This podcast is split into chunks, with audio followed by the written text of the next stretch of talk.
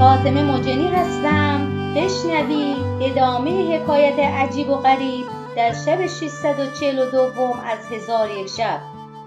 گفت ای ملک جوانبخت غریب سوار گشته.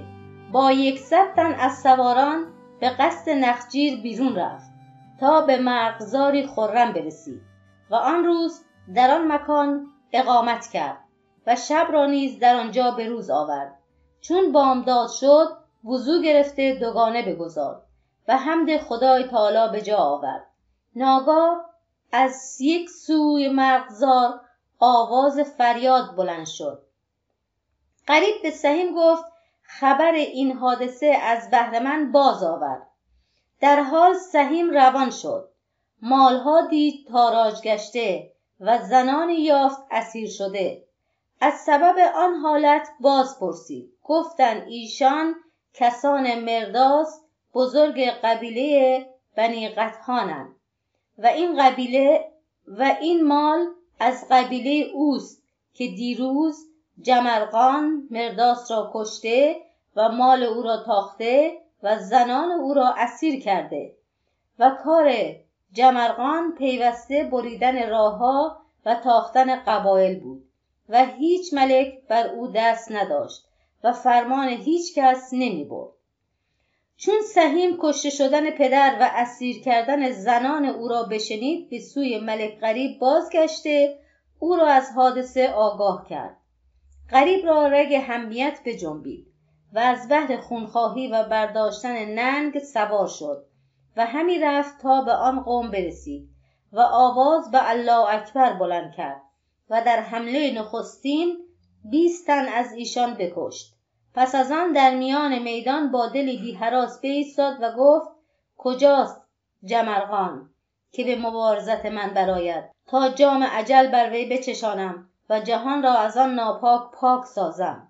هنوز غریب را سخن تمام نشده بود که جمرغان مانند کوه آهنین پدید شد و او دلیری بود بلند قامت. سخن ناگفته و سلام نکرده به غریب حمله کرد و غریب نیز به او حمله کرد و جمرغان را عمودی بود آهنین که اگر به کوهش می‌زد کو را فرو میکفت. آن عمود بلند کرده خواست که بر سر غریب بزند غریب خود را به یک سو کشید. عمود بر زمین افتاد و یک زر فرو شد. پس از آن غریب دبوس بگرفت و بر ساعد جمرغان بزد. جمرغان را انگشتان سوس شد و عمود از دست او بیفتاد.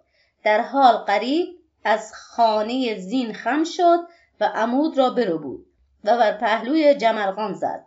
جمرغان چون نخلی بریده به زمین بیفتاد.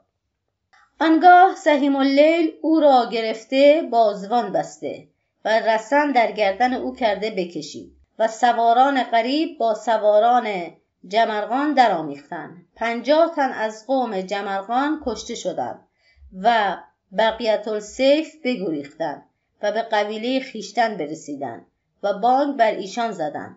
هر کس در میان قبیله بود سوار شد و خبر باز پرسیدند. ایشان را از ماجرا آگاه کردند. چون ایشان دستگیری جمرغان بشنیدند به یاری او بشتافتند. ملک قریب چون جمرغان را اسیر کرد و دلیران او را از هم بپاشید از اسب فرود آمد و جمرغان را حاضر آورد. جمرغان فروتنی کرد و گفت ای دلیر زمان من در پناه تو هم قریب به او گفت یا کعب العرب چرا راه بندگان خدا بسته ای و از خداوند زمین و آسمان حراس نداری؟ جمرغان گفت ای امیر خداوند آسمان و زمین کیست؟ قریب گفت ای خدا نشناس تو را پرستش به کیست؟ جمرغان گفت خدایی را که از روغن و اصل عجین شده همی پرستم و پاره اوقات او را می‌خورم و دیگری به جای او بسازم. قریب بخندید و به او گفت ای نادان چرا به خدای یگانه پرستش نمی کنی که او بر همه چیز قادر است؟ جمرغان گفت آن خدای بزرگ در کجاست تا من او را پرستش کنم؟ قریب گفت ای کم خرد بدان که خدا را نام الله است و اوست که زمین و آسمان آفریده و درختان و گیاهان رویانیده و وحشیان و پرندگان را روزی می‌دهد و از دیده ها پنهان است. همه چیز را می‌بیند و خود نیز دیده نمی شود جمرغان چون سخن غریب بشنید روزنهای دلش گشوده شد و گفت ای ملک چه بگویم تا مسلمان شوم؟ غریب گفت بگو لا اله الا الله. جمرغان زبان گشود و شرف اسلام دریافت. ملک غریب گفت بند از او برداشتم. آنگاه جمرغان در پیش غریب زمین ببوسید. در آن حال گردی برخاست که جهان تاریک شد. چون قصه به دینجا رسید بامداد شد و شهرزاد لب از داستان فرو